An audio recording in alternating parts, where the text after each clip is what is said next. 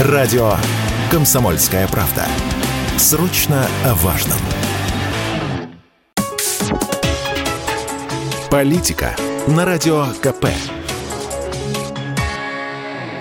Владимир Варсобин для радио «Комсомольская правда». В Госдуме приняли закон, который Матвиенковское Министерство счастья... Ох, Валентина Ивановна, зря вы открещиваетесь от своего дитя, называя шуткой. Прекрасна же была идея. Наверняка бы зарубило. Такие законы не делают людей счастливыми. Даже, подозреваю, депутатам было неловко. Надеюсь, даже стыдно. А куда деваться? Итак, согласно принятому закону, в очередной раз заморозит компенсацию по сбережениям, помещенным во вклады в Сбербанк в период от 20 июня 1991 года. 30 лет великое российское государство не может выплатить долги, которые еще при Ельцине признаны государственными. Деньги там действительно скопились немало, и средний размер накопления в Советском Союзе составлял 2-3 тысячи рублей. Но для сравнения, стоимость отечественного автомобиля «Москвич» или «Жигули» в те годы составляла 6 500 7,5 тысяч рублей. С 2003 года депутатам приходится голосовать за новую заморозку теперь до 2027 года. Вроде бы ничем не примечательная новость. Власти объяснили, что денег на советских платчиков нет.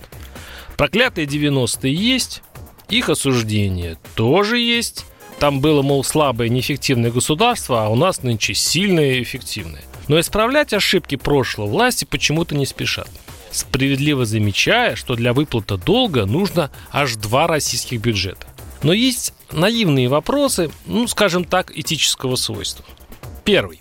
Если долг государственный, почему в первую очередь он выплачивается иностранным державам, там он сокращается самым победным образом, а не собственным гражданам? Второе.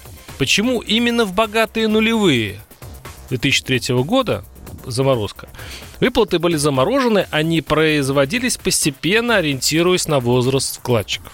Третье. Почему правительство не прислушалось к парламентской рабочей группе, которая предложила хотя бы начать выплаты с граждан 78 лет и старше, которые иначе просто не дождутся справедливой компенсации от родного государства? На это, по оценкам члена Комитета по финансовому рынку Владимира Сенина, потребуется около 140 миллиардов рублей. Такая благородная затея исправить ошибки злодейских 90-х казне вполне по силам.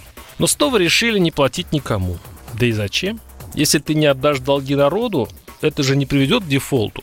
Немного стыдно, да? Ну, и это со временем пройдет. Варсобин, телеграм-канал, подписывайтесь. Политика на радио КП.